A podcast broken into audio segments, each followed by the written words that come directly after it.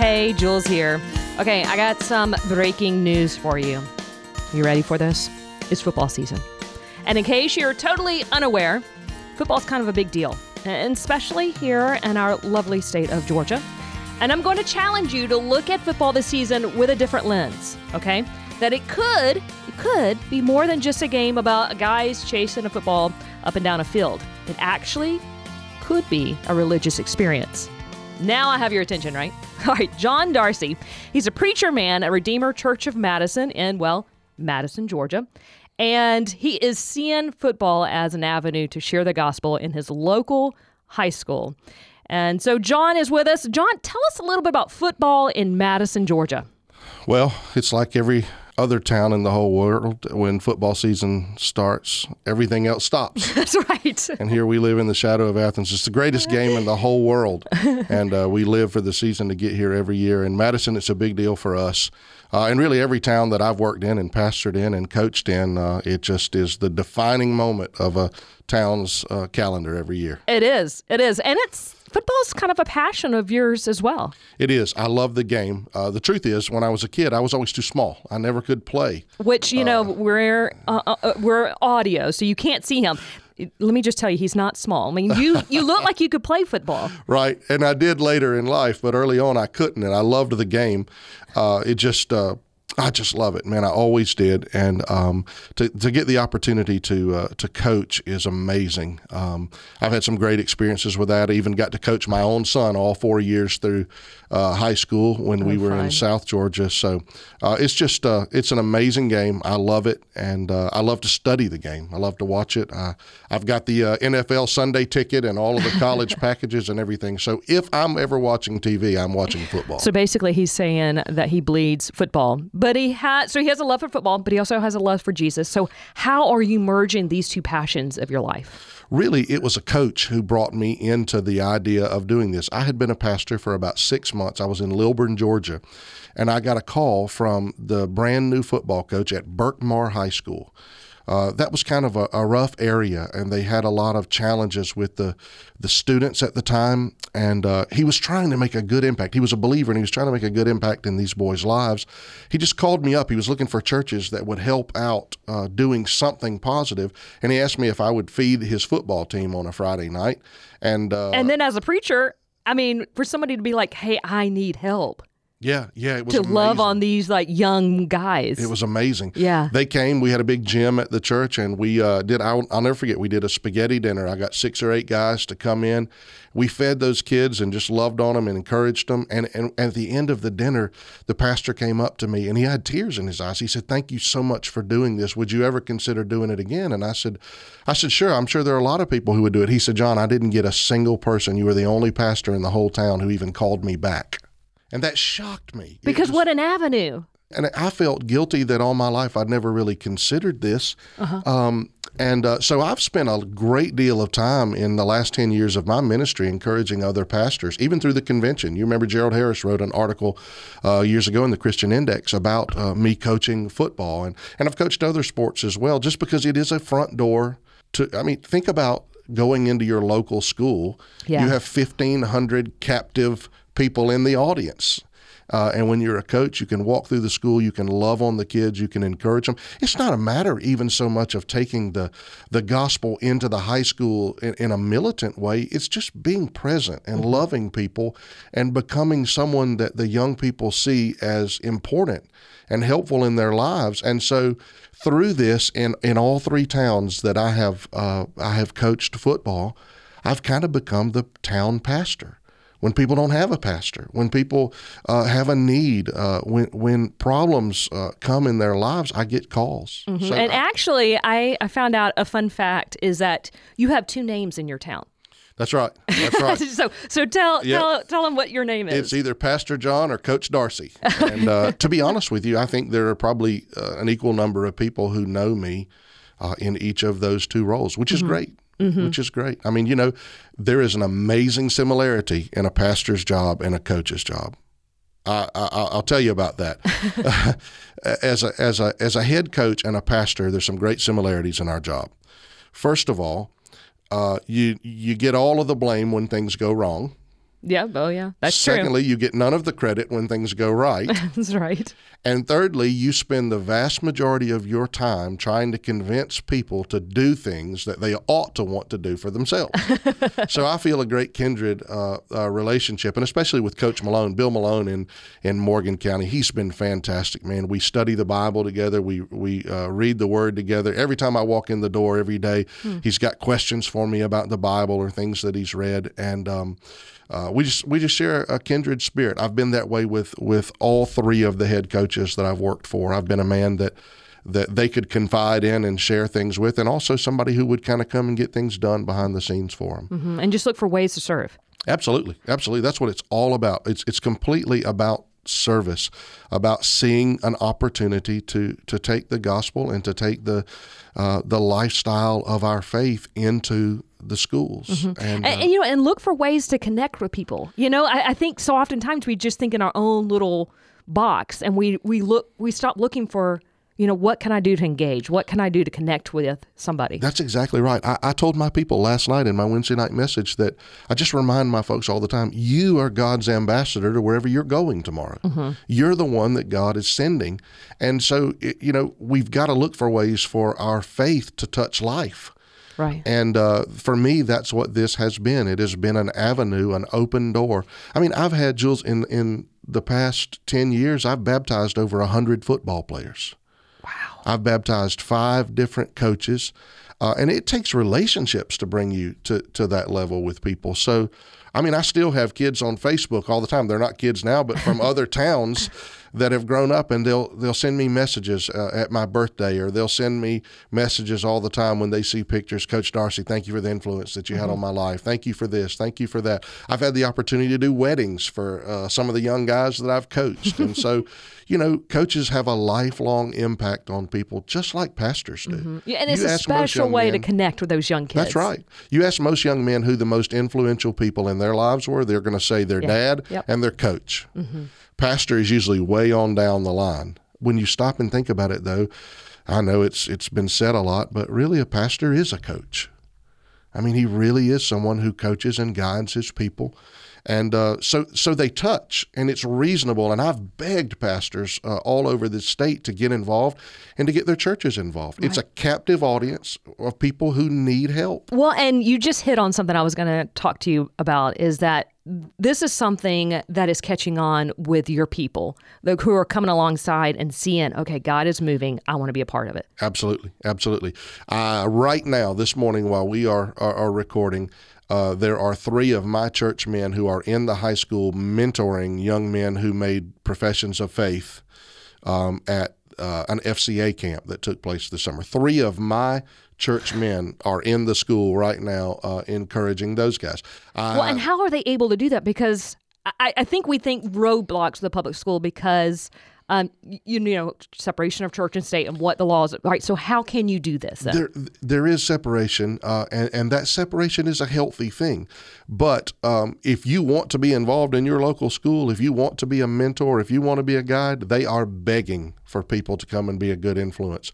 Uh, you have to go through some processes like background checks and things that that are wonderful and, and helpful. You got to protect the kids, but uh, there's nothing in the world wrong with uh, meeting these kids before school and uh, taking a, a group of them uh, biscuits or, or things for breakfast and sitting down and sharing together with them. Most schools have things going on like FCA and uh, and other things that that are, are, are Christian, and we can be involved in those things. so, And, instead of focusing on what you can't do, focus on what you can do. Exactly, exactly. I get really annoyed when I listen to the number of people who speak negatively about public schools, public schools, public schools, and how God's out of the public schools. God is not out of the public schools. Uh, God is not out of the public schools. Um, we have so many wonderful educators in our church and principals uh, in the church, uh, administration people, uh, and you know God is is is in that because those people are Christians. They're believers, and uh, we, we shouldn't gripe about things that we don't do anything to change.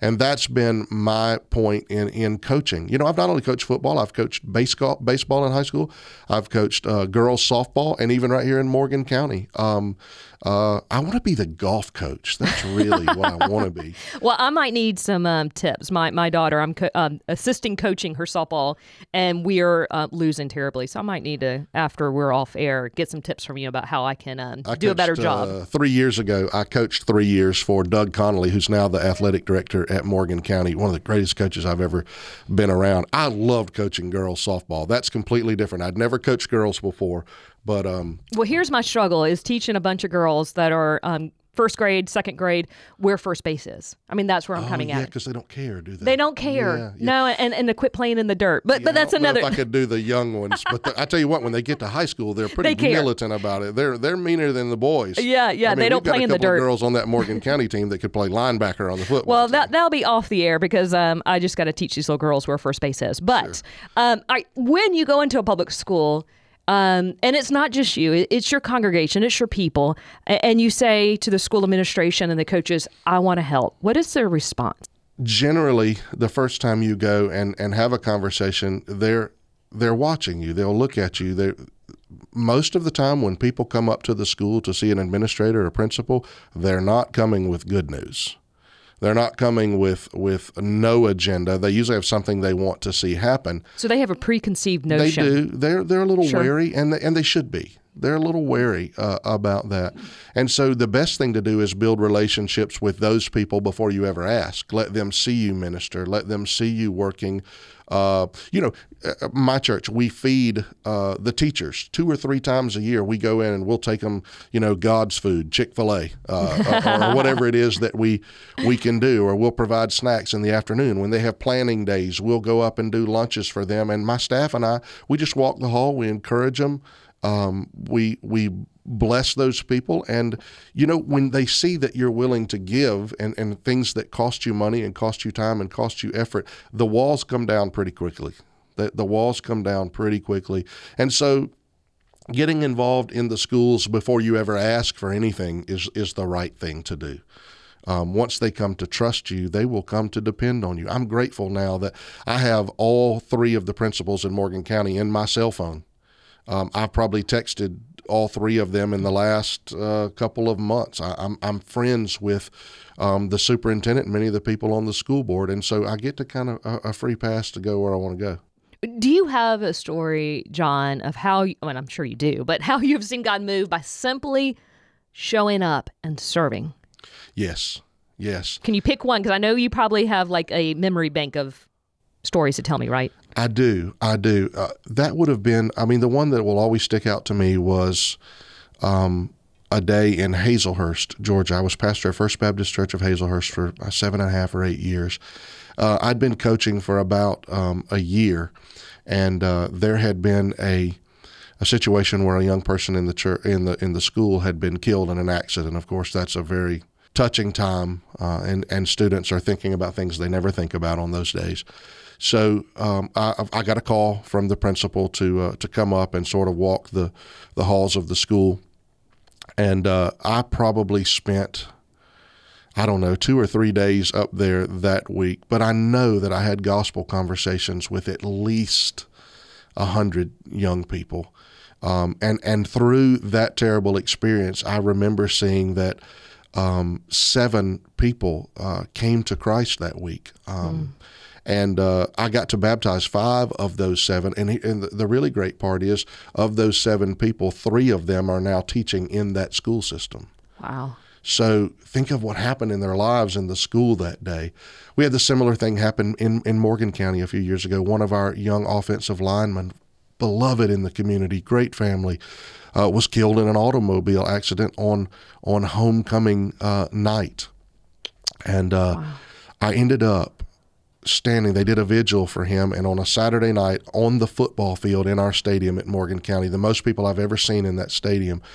Uh, they asked me if I would come and, and pray. So I stood on the back of the truck to to pray, and I got ready to to, to, to come down, and, and they wouldn't let me. They said, "Preach." You know, speak to these people. Here, so here I am. You're talking about God giving you what you needed to say. I, I spoke for about 25 minutes. I have no idea what I said. I don't remember it, but But I still, to this day, have people that walk up to me all the time saying, uh, we'll never forget the things that you said to help the town when, when Seth Stapleton passed away. Wow. So, I, again, there are a lot of those stories. Those are the two that mean the most. You know, but in every story, the common theme is you showed up and then you and then you waited for God. That's right. You, you know what I mean? I mean, and, and, for those doors, for God, uh, it's only God can do this, and, right. and it's only God's Holy Spirit for those moments in time where He has placed you. But you showed up, right? And, and you're encouraging your people to to show up in the public school, right. and then and then see God move. Right. God's ways are not our ways, and yeah. if you go up there with an agenda, you have failed already. Sure. I mean, nine times out of ten, when I'm walking the halls of the school, I may I may look at my calendar. I'm at the office, which is about a half a mile away from the school. I've got an hour and a half before my next meeting. I'll get up and I'll go and I'll walk through the halls of the school. I'll encourage teachers, shake hands with people, love on the kids. Um, no agenda at all, and then whatever comes out of that comes out of that. Well, and you are in the public school. You're with our kiddos day in and day out. What are some things you're seeing in their lives? Brokenness, mostly mostly now brokenness. I'm disgusted with my generation who looks at these children and looks at these young people and sees them as a nuisance, who see them as ungodly. They're doing exactly what they've been taught to do. They've not been raised in in families. Um, so much brokenness that you know. There's a generation of young people. Um, you know, like like God said to Jonah at the end of of uh, that incredible story of Nineveh, God said, Why should I destroy this whole town when there are children here who don't know their right hand from their left? Huh. And there are schools filled with children all around us who are loved of God and created in the image of God, but they don't know God. They don't know right and wrong. They've not been taught. They don't know up from down, right from wrong. And you can either gripe about them or you can get in there and love them and try to make a difference. And I've just chosen chosen to do the latter. I have no regrets about that. All right. I wanted you to speak to, well, someone like myself. I, I, I don't know all the rules of football. Um, I do know softball, um, and I, you know, I know, so therefore I know baseball, but I do get the baseball and softball rules mixed up. Okay. All right, and um, my kids are not in high school yet. I mean, they are little ones. So, would you speak to us, to myself, um, and say when when you have people say like, I don't know football, my kid's not on the team. As far as how to get involved? Yeah, I mean, how do you? I mean, because this is for anybody, right? Right. Go offer to help paint the field. You know, it's it's parents that do that. It's family people that do that. And you know, I'll tell you what coaches really love is people in the community who don't have kids on the team you know, who will come up and offer to help. I think just a couple of weeks ago at Morgan County, I was out of town, but they had a, a work day up there where they invited parents and family people and just community people to come up and help. They repainted the locker rooms and cleaned a bunch of things up. They installed some irrigation and some line marking stuff on the field. They straightened the goalposts. They did a lot of things, and all of that's done through volunteer labor. You don't have to know much about football to help people, mm-hmm. you know. And again, it's about people. Um, so it sounds like if you're retired and your kids are out of high school, or if you're like myself and my kids aren't in high school, right. um, we're we're not dealing with that yet. Right. And this is still get plugged in. Absolutely. And I mean, you know, there are different ways to do it. Maybe football's not your thing, but maybe you were a cheerleader in school. They're begging for help. They are begging for help all of the time.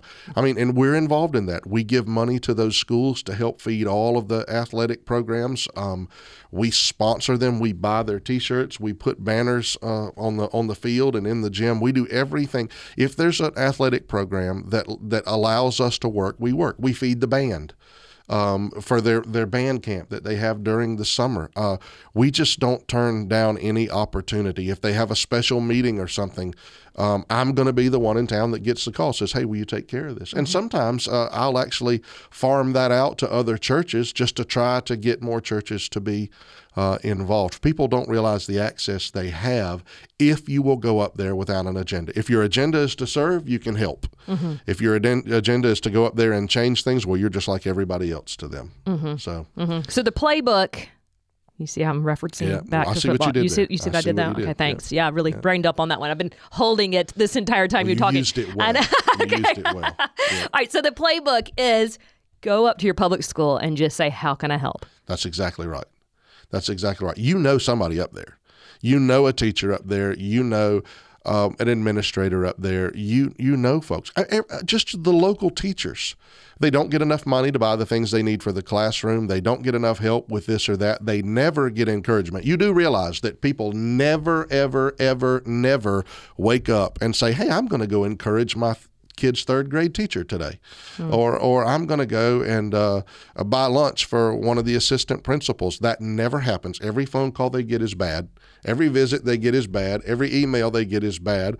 And so you can put yourself in a small and distinguished group just by encouraging folks. Find the teacher that you know and say, "Hey, what can I do to help you with your classroom?" Mm.